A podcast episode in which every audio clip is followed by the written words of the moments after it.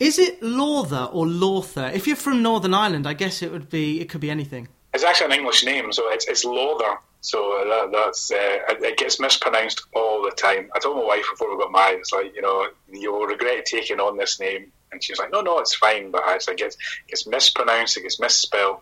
And actually, to the point of when we had our daughter, it's like, right, give her an easy first name that's easy. Everybody knows they can spell it, so there's no problem with that, you know. Yeah. So, uh, so it's Lawther.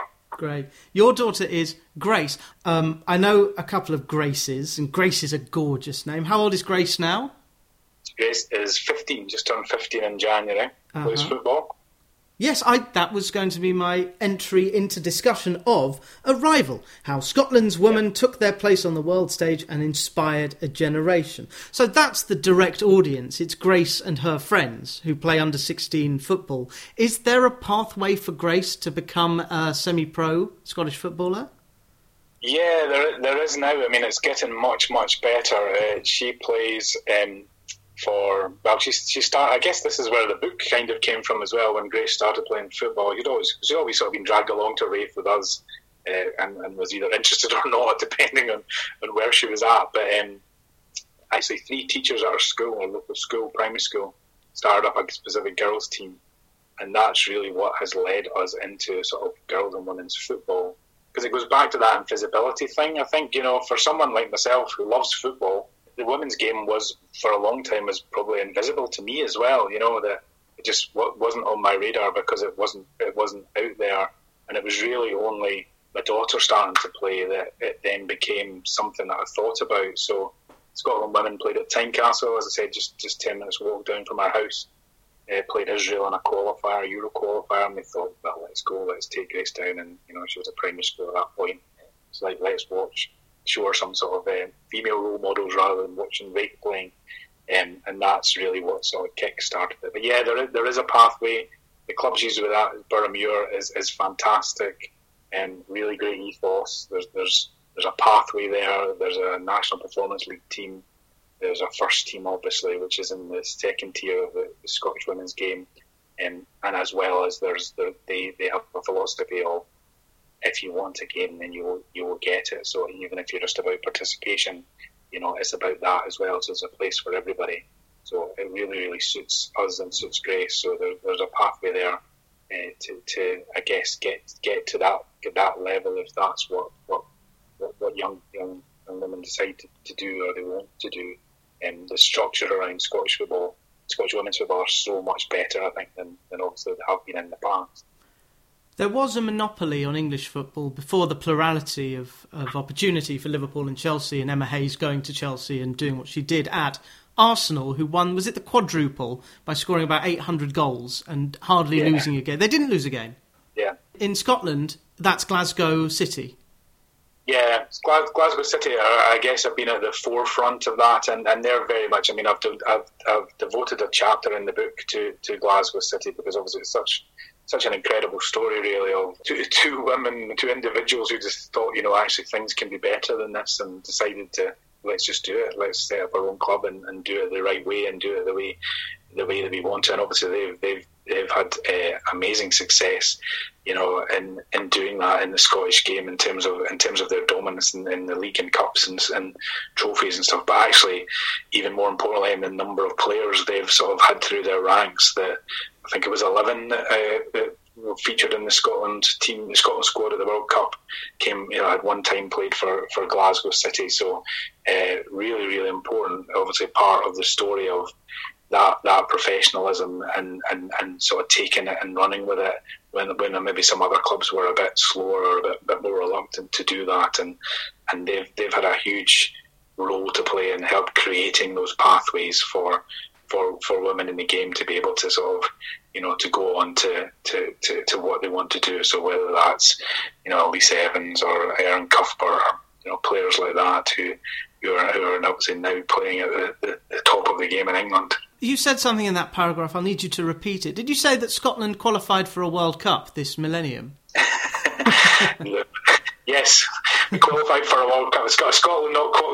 Well, uh, I, uh, it's funny, my my own background, as I said, uh, my background's Northern Irish, and uh, the, the first uh, time I ever went to a tournament with Scotland was nineteen ninety-eight. So yeah. you can probably believe For, for myself, my brother and my wife were cursing them of, like, we went to the World Cup in ninety-eight, had an amazing time, the men's team obviously, and thought, this is great, you know, let's do more of this. And obviously it's been a slightly yeah. long way to get, get to that. So, and yet very, was a... very strange, because it's the same country. It was France to twenty nineteen, it was France yeah. for the men in ninety-eight, so you must have gone to the same places.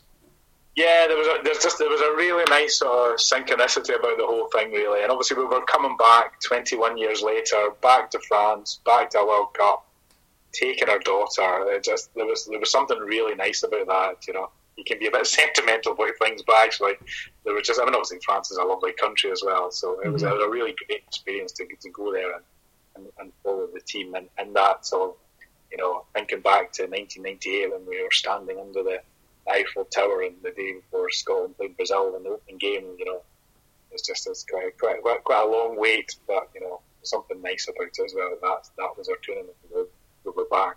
This goes out the week that Delamitri put out their new album. Delamitri were the ones who penned the song "Don't Come Home Too Soon." Don't come home too soon. yeah, I, strangely, in the third game of the World Cup, which we'll not go into, but uh, in ninety-eight in Morocco, when we got beat by Morocco. Uh, There was a B B C One roadshow. We're there for some strange reason, and we, we turned up in Saint Etienne. It was the game was being played in the afternoon. There was a Radio One roadshow. We ended up in there, and um, you know, just in the sun before the game. And they actually brought Delamitri onto the stage to, to sing that. So I have seen them perform it live before. Uh, at the point when I was still full of hope and expectation that Scotland were going through to the next round, but uh, mm. it didn't quite pan out that way, unfortunately. It's a, it's a good song. It's a great song, and it's full of the, yeah. the Justin Curry melancholy, even long shots make it. And indeed, to make it to a World Cup, I remember the Brazil game, vividly remember that game, um, yeah. which may have been the opening game, but it was, was it Tam Boyd? Yeah. Couldn't clear a head off his yeah. goal line? Yeah, we, we were actually at the game, so yeah. we were in the ground. We were at that end, in the Scotland end, and, you know... It, Obviously, we saw the John Collins penalty, which was the high, and then the low of that sort of, you know, bouncing off everybody and then off to Boyd mm-hmm. in, into the net. You know, it's again, it's a very uh, a sort of bitter, bittersweet moment. Yeah. But I mean, a real amazing occasion. You know, to be there, to be in the Stade de France, to be in the World Cup, was just like fantastic. That was my first World Cup that I watched, and of course, we remember what happened with England and Beckham.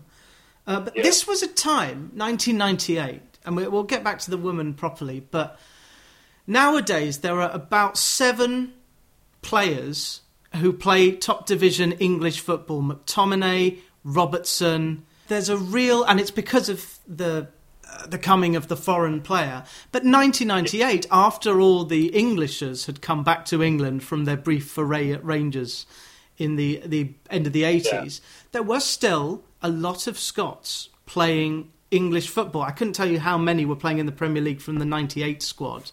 Uh, maybe I'll look that up while you... Uh...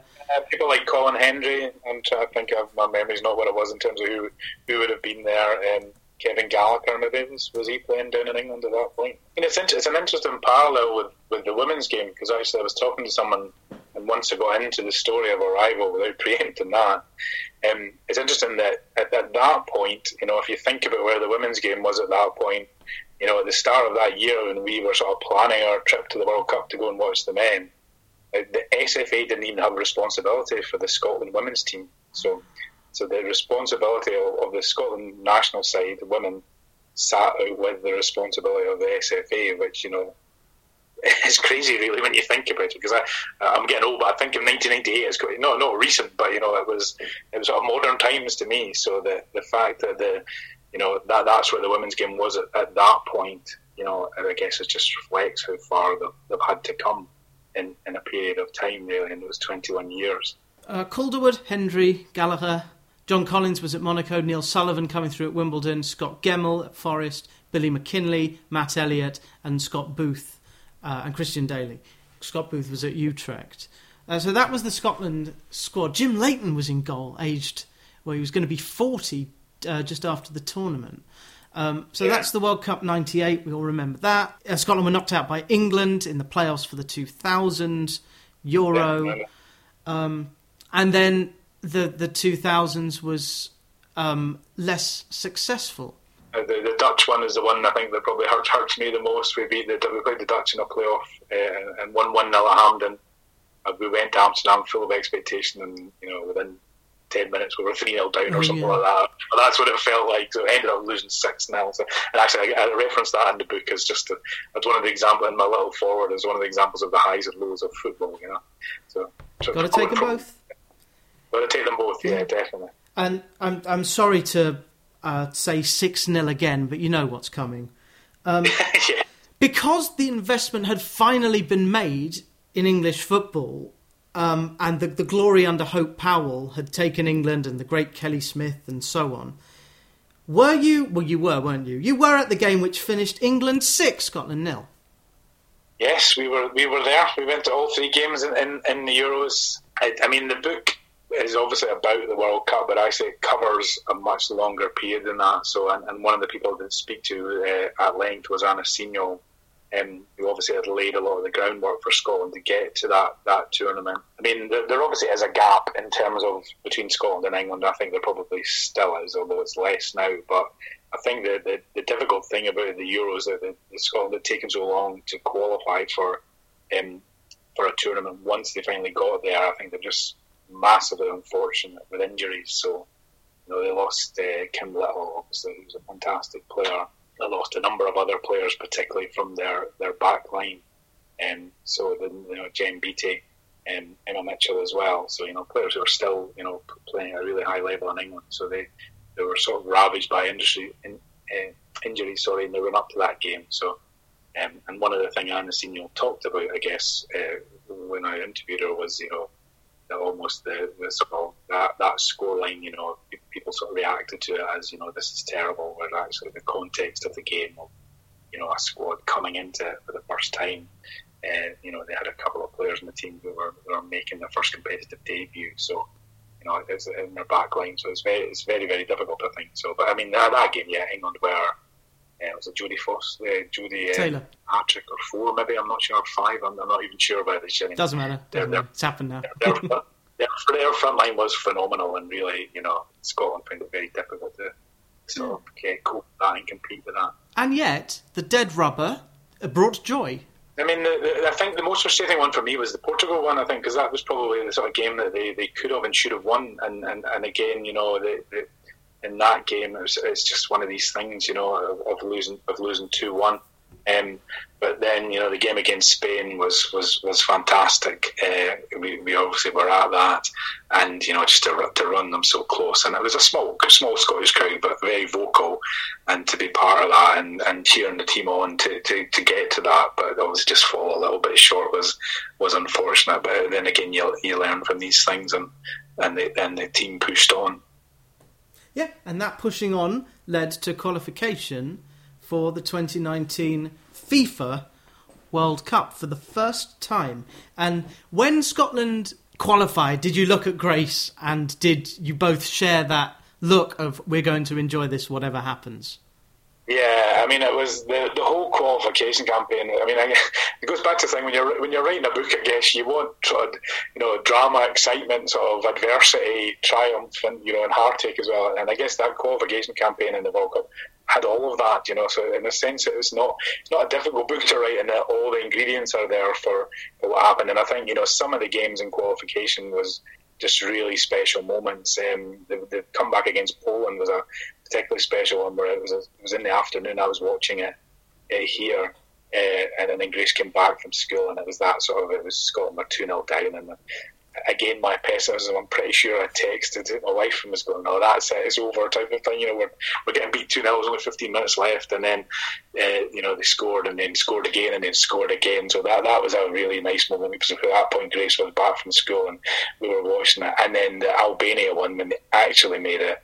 Uh, was, I mean, just a really, really special moment because I think of just of what it meant. I think you know to, to actually get there and that sort of unlikeliness of, of getting above Switzerland, and then I think for for us personally, we, we knew we were going to the World Cup if, if so, it, it meant even more you know, on a personal level, because it's the right, this is it, we're going, we're going to France, we're going to watch them at the World Cup, and, and that, that was a, a really, really special moment. And again, you speak to the players about that moment in Albania, and you know, you can go on the B B C website and see the sort of crazy scenes and the big huddle at the end of it, you know. I remember that. I think yeah. It just shows you what it meant, and, and I think, you know, speaking to people, that that's a very, very special moment for for the players, obviously, for Shelley Kerr and the staff, and, and even for people who, you know, who were players in the past who were watching it, you know, from home. It, it was just that sense of, actually, this is something really special has happened here, and, and it's an amazing, amazing achievement. So no, that was that was a that was a good moment. I'm sure I'm sure there was hugging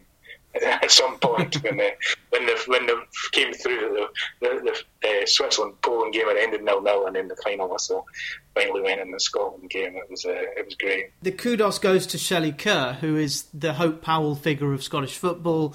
But one of the things I guess I'm keen to emphasise in the book and, and do cover is that, you know, it kind of wasn't an overnight success. You know, there, there was a lot had gone in to get Scotland to to that World Cup, and actually, you know, Shelley obviously did an amazing job in terms of the, the, the team and, and, and the belief in the team, and that qualification campaign was phenomenal. Um, but even the, you know, the, the period, the sort of twelve years before that of Anna Signeul, uh, of actually laying the foundations of, of, of that team and of getting to the Euros, obviously. That's, um, she did that's amazing strange, amount of- because twelve years is what it took for Germany to turn their no-hopers of an international side into the Mannschaft of the World Cup win of twenty fourteen. So it was yeah. planting the seeds and germinating them. And with the England men, we're seeing that now with Foden and Sterling and Rashford and Greenwood and on and on and on. But you've now lived, and you, you, do, you I imagine you document it in this book, Arrival, which is out as we speak on Pitch.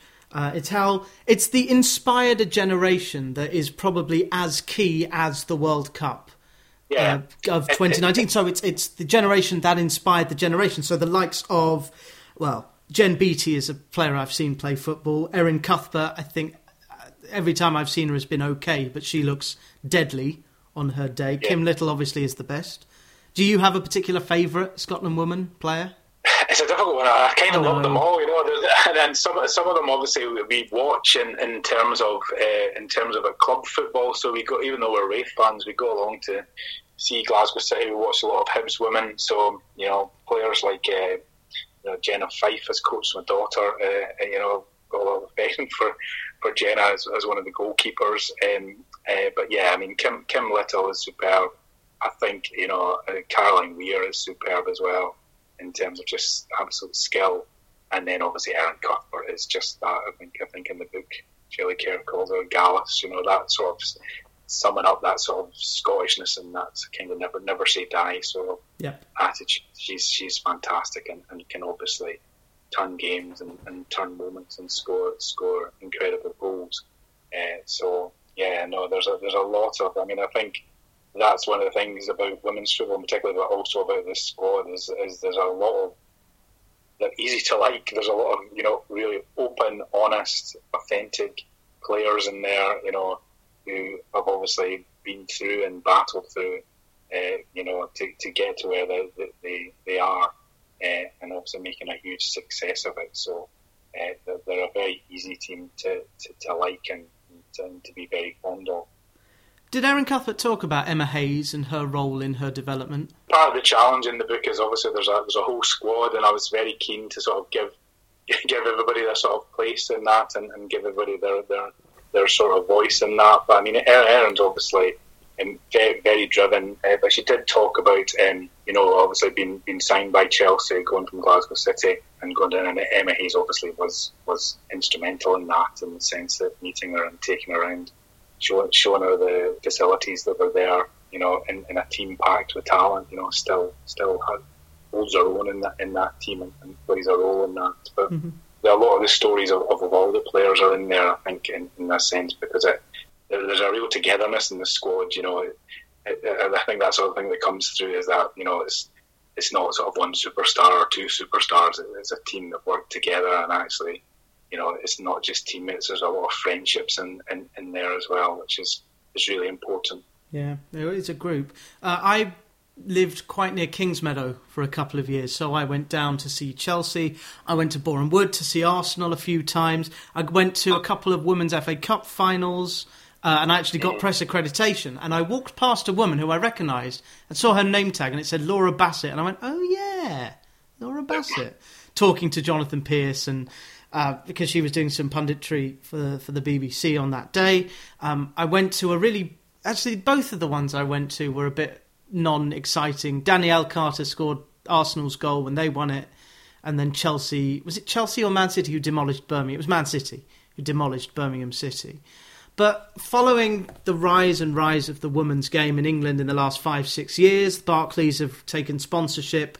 Again, this is only good for, to come back to visibility, the visibility, but we're now unfortunately seeing exactly what happened twenty years ago in the men's game. We're seeing all kinds of players, Mia Demmer, Van der Donk, all the Swedes, Alex Morgan, Carly, Carly Lloyd.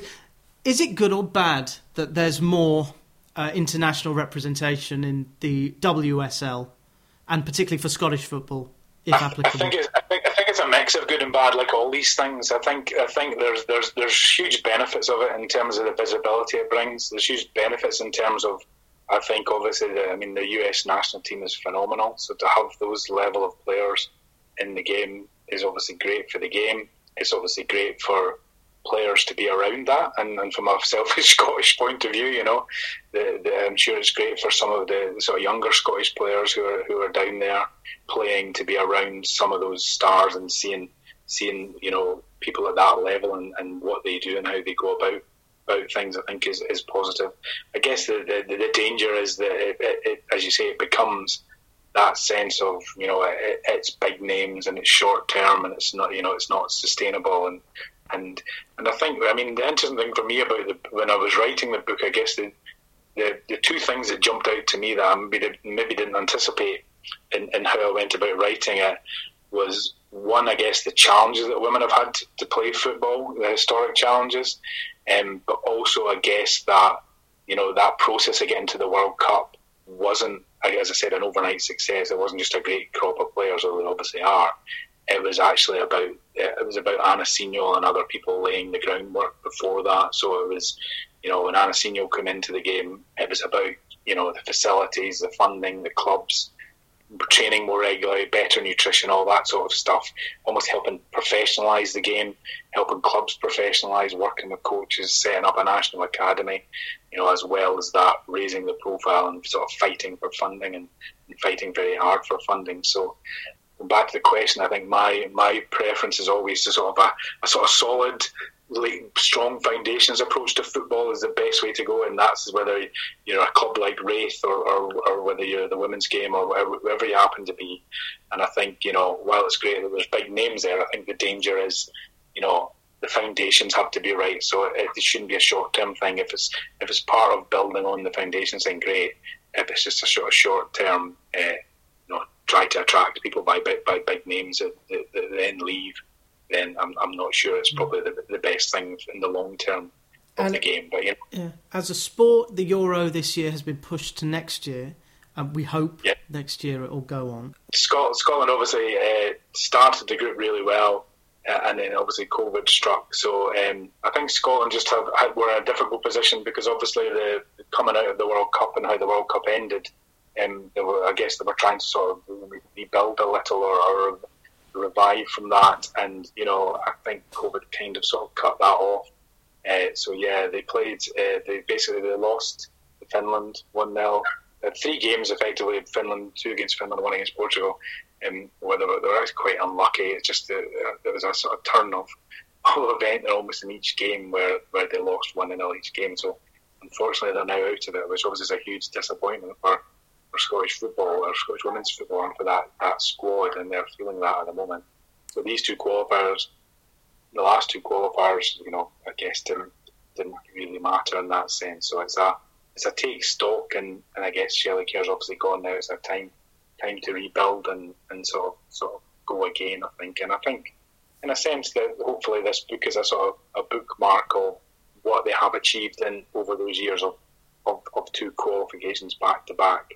Um, which, as as we know, looking at the men's game, you know, it's, it's very difficult to even get one, never mind to do two back-to-back, so hopefully it's a, mm-hmm. it's a celebration of that. And, of course, you mentioned the men. Um, something happens in June, which will brighten up the lives of everyone in this very fractured United Kingdom.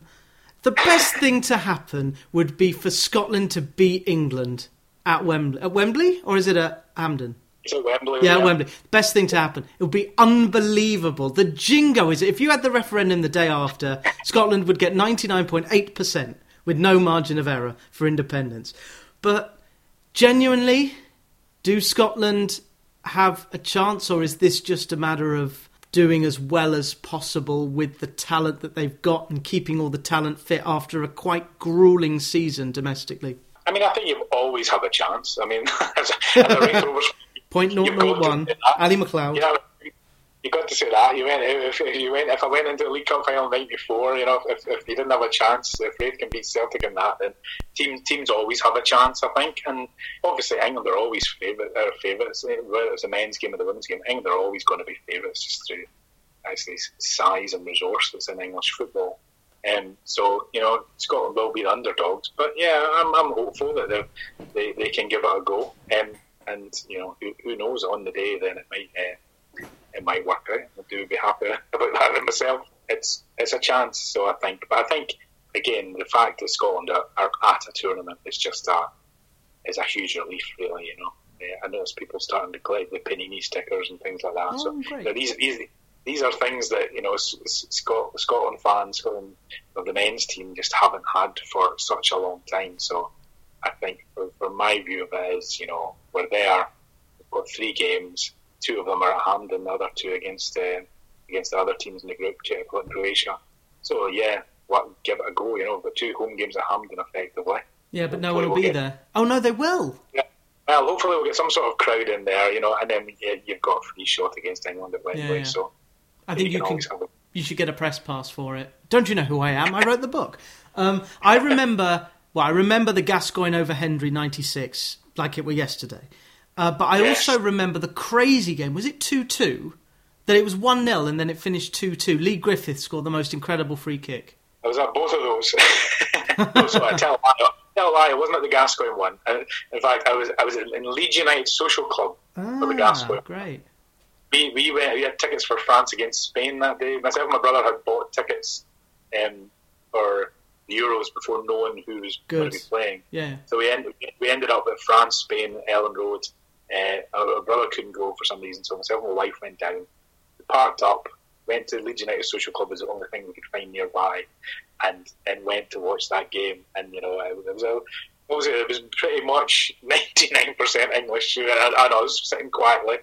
Um, England scored, obviously. The place went crazy, and then Scotland, uh, Scotland, yeah, it's two nil, wasn't it? Yeah, so Scotland, Scotland got, got the pen. pen yeah. Scotland, Scotland got the penalty, and the, the famous last words. I turned around to Elaine and said, and this goes in, like, you know, just just don't don't sort of get too animated, you know, because obviously we're totally surrounded by England fans.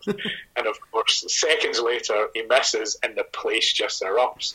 And I, I don't know what the gap was between the penalty miss and the goal. It didn't feel very long, Gascoigne's goal, but obviously then the place goes even even more crazy. So that, that that's where I, that's where I was for that one. So this will be a...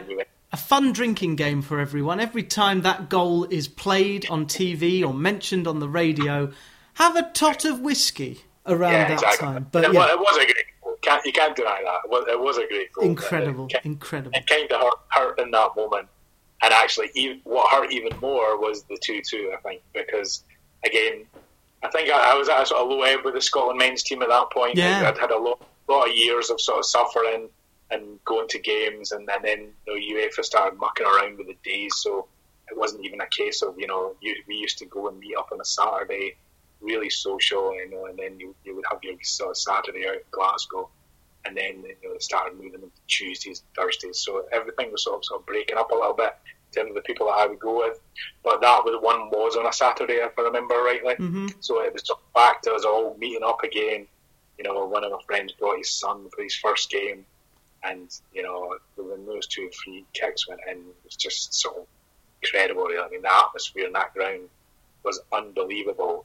and then obviously for it to just be punctured. I've never seen an atmosphere punctured so quickly as when it was a Harry Kane scored. I can't remember. Yeah, it was. I think it was a header from a Carl Walker cross. Yeah, he scored yeah. just, and it was it was that sort of. It was one of those.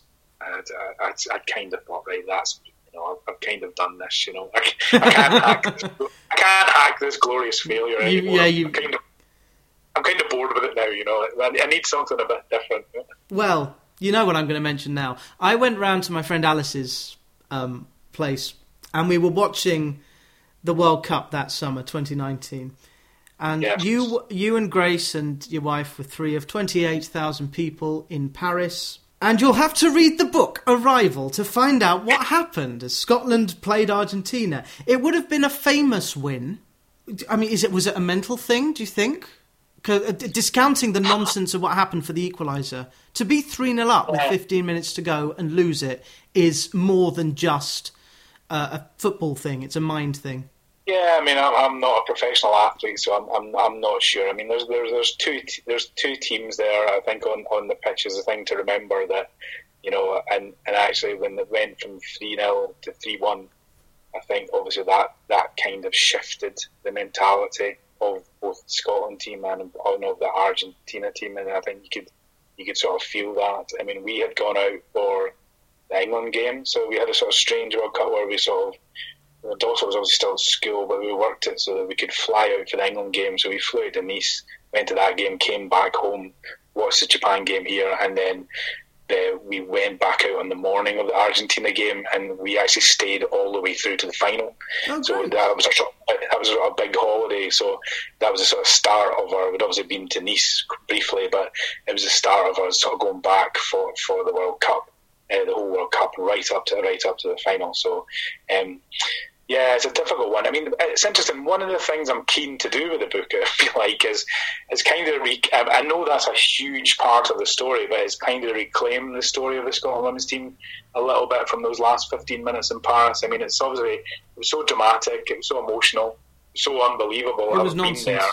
It was. Just, yeah. I would just, I would just say to the listener, just look at the B B C highlights of it, because yeah. you will, you will, th- and, and don't have anything in your hand because you will throw it.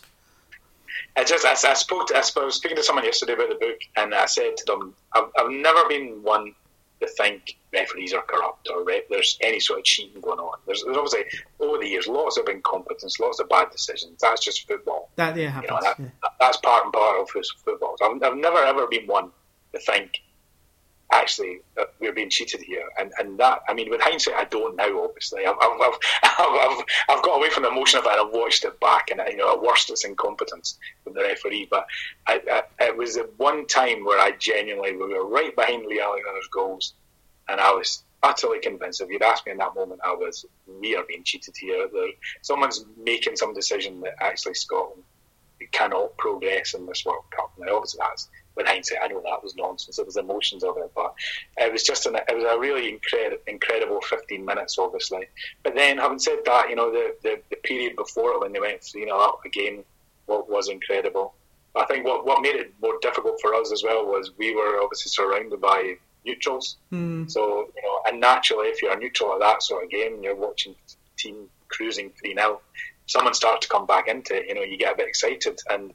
So we were surrounded by all these neutrals, French people, like desperately supporting, suddenly supporting Argentina, and, and almost it felt like us personally reveling in our in our misery, you know. But uh, which made it hard. But yeah, as I said, I think, I mean, obviously that's covered in the book. People are very open and honest about it and talk about it. The, the chapter is entitled "Heartache" because that's what it, what it was. But I think I'm really keen for for the book, not you know, for the for the yeah. story of the Scotland national women's team. Is not about that moment. I think. I mean, I think it's easy to look. I think I write in the book. You know, there's a you can adopt a glass half empty approach to football and say, well, if you're Scottish, you never get there. You know, there's always this glorious failure. You know, things are a disaster. Or things always end up badly. And, and you know, it's, it's obviously quite easy for people to point to those fifteen minutes as that. But actually, to me, you know, and I say this in the book. You know, it's it, it's not a failure. It's you know, the World Cup was a triumph. The fact that they were there. Particularly given what the women's game has had the battle and what a lot of those players have had the battle and the generations before them have had the battle to even play. I think, you know, to be at a World Cup, to be there competing, the running on the Japan, who are two great teams, you know, yeah. won a World Cup and are a semi-finalist. You know, to, to run them so close and to have played so well against Argentina and be so close, as, as Shelley Kerr says, you know, to be fifteen minutes away from doing something amazing, that, that's the focus, I think, that, that you need to have that context of what had been achieved. And, you know, if you, if you again, if you think back, I'm not a fan of making comparisons between the men and the women's game, but if you think back to the, the men's teams in Scotland, you know, all, all over the years, all the great players, all the great squads, all the World Cups, you know, none, none of the other Scotland teams had, had got out of a group either. So, you know, it's easy to point the finger and say, oh, well, this is, this is, you know, this this was a, a mad fifteen minutes that sort of de- defines this team. And I say, to me, it's not. It's, it's the fact that they were there. It goes back to what you said earlier on. It's that line in the subtitles, inspiring a generation. People were watching that, seeing in the World Cup. You know, it's football. Sometimes there's great triumphs, sometimes there, there's heartache. But actually, the fact that they're there playing, and hopefully the book can be a, a reminder of that, of actually, as I said before, two two tournaments back-to-back and just raising the profile of women's football for for girls and for boys as well, you know, around Scotland. I think to me that's the, the inspirational bit of it. But that aside, it, you know, it was a very difficult fifteen minutes to watch, and probably one of the most difficult in, in my football watching um, career, if yeah. you can call it that. At least you had the rest of the tournament to savour. Carrie Dunn's books, The Pride and the Roar of the Lionesses, are sort yeah. of this tale but ten years in advance, because England came on the world stage in two thousand nine at that Euro, and then they had the World Cups to build on that, and then they had the support of the Women's Super League and the Women's Premier yeah. League. Uh, so Scotland are ten years behind. So I hope that in the next World Cup, if it's twenty-three or twenty-four or twenty-seven or twenty-eight, uh, if indeed we can have a World Cup in this age with viruses lurking in a Wuhan bat market. But we, we hope Scotland play again, and uh, there'll obviously be the reset. Has the manager been appointed for the new no, national team? No, there's an interim manager for the for, for the there was an interim manager for the last two games, and and then uh, as we're speaking now, there's there's obviously going to be the next stages. And I think to me that's the crucial thing. I mean, the, the squad is still strong. You know, there there is there are these players uh, who now have that experience, and, and and part of it again, some of the players in the book talked about that sort of learning experience. So, you know, the road the road to qualifying for the Euros was filled with heartache as well, of losing playoffs against Russia, against Spain, really dramatically, against uh, against the Netherlands. And, you know, the team learned from that to finally get over the line and qualify for the Euros. You know, obviously there was that, as you said earlier on, there was that sort of uh, disappointment in the Euros of not being able to just get past and out of the group against Spain. Again, the team learned from that to qualify for the World Cup, their first World Cup. So the hope, I think, is that, you know, the, the team learned from with the disappointment of, of, I guess, how the World Cup ended and the Euros, or failed to qualify for the Euros, and but we'll push on and, and learn from that, and, and hopefully at some season in the future we'll be back, uh, you know, ideally at the World Cup, which will be in Australia and New Zealand, would be a great, great place to go. Yeah, that would be a, be a hell of a holiday. It's, it would be around the same time as our daughter finishes secondary school, yeah. so that, that that would be a nice, uh, not, not that the Scotland squad would be thinking about that, but, you know, that, that would be a nice uh, nice sort of way to finish that, that, that era of life, I guess. I was going to say, is she looking at Edinburgh for uni? They've got a very good football team. Yeah, I don't, I don't think she's thinking that far ahead. I think I think she's just sort of, given what's going on at the moment, I think she's just li- living in the moment, really. And, uh, yeah, yeah, yeah, yeah. There's obviously an age where the, the, the prospect of sort of leaving home and going to university uh, is, is probably tipping on that more scary than yeah. exciting. Is there a likelihood that she can do a gap year with the great Red Circle Communications company? No, we're a, we're a very small op- operation, so I'm not, I'm not not sure she would want to do that, to be honest. So seems like but, a cool uh, job. It seems like a bespoke three sixty degree service. I'm doing your advertising for you.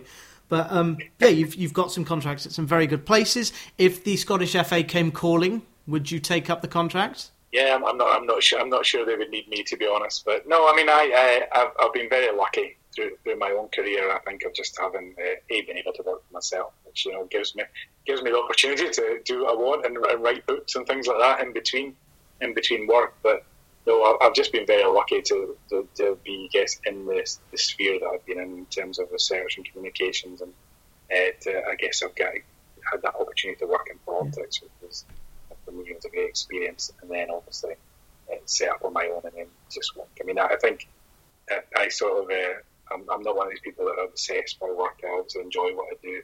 No, it sounds like too much work. Uh, final question to you, Stephen Lawther, uh, author of Unthinkable about Raith Rovers and Arrival about the Scottish football team. Uh, who would win in a match between the Scotland national team and Raith Rovers first eleven today? Well, the national women's team. Yes. I have no idea. I mean, I think, I, do you know, I, I, I struggle a little bit. I, I'm not a fan of comparisons between between the men and the women's game, I think, because uh, for a number of reasons. I think... Um, I mean, I think the disparity in resource and support and investment over the years, uh, which obviously you can read about in in the, in, the, in the Arrival, um, sort of render any sort of comparison sort of meaningless, I think.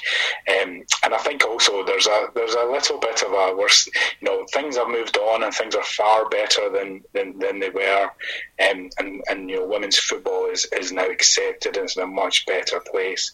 Um, But I think there's, there still is a, a slight agenda, I guess, of, of of talking down the women's game. And I think, you know, sometimes the motivations of, of people who want to make those comparisons uh, are, are not doing it for the right reasons, you know, so they're maybe seeking to sort of do down or criticise the women's game or or somehow proclaim that there's there's there's sort of there's not real football or it's of lesser value or it doesn't count. And I think my my view is just it's it's, it's all football, you know.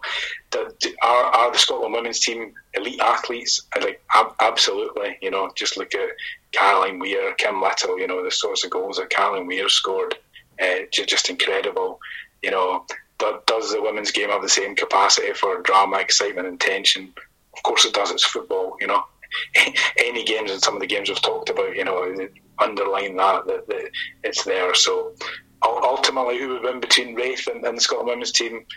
I think I don't care is, is the honest answer, you all know, because right. it's like but it's, it's, it's not. I don't mean that to be rude. I just I, I think it's a. I think I think you know both both of these teams, uh, whether it's Raith on a community level, are doing are doing something important in the community and for Hockley, and I think the Scotland women's team is is doing something incredibly important for young girls and women who are going to follow them, who want who will say, do you know what? I want to do that. I want to play football. I want to make a living out of football, which is now a possibility. And, and they can do that in Scotland now. You can be professional in Scotland at some of the clubs who offer professional contracts. And, and that's a huge leap forward from, from maybe where, where we were. So I think both, both have their place and, and both are inspirational and in their own way, I think. I'm sorry, the correct answer is Raith would draw two two in normal time, but they would win six five on penalties. Well, yeah, well, well between, this, between the, it would definitely go to penalties, and some sort of penalties would be involved somewhere, given the history of, of both of both of those clubs. So, but, and then, uh, yeah, and, and what would happen through that is that, yeah, oh yeah, there wouldn't be any V A R nonsense. I think Scott Thompson would come on and, and make the winning save from Jen Beattie in the last minute. Penalties would definitely be involved somewhere, I think, along the line. There would be no toes, pixels away from nonsense. Anyhow, Stephen Lawther, best of luck with everything. Uh, your books with the um, your books are in the football library, and you have your laminated Gordon Brown library card. Thank you very much. Just like the library, just like the library.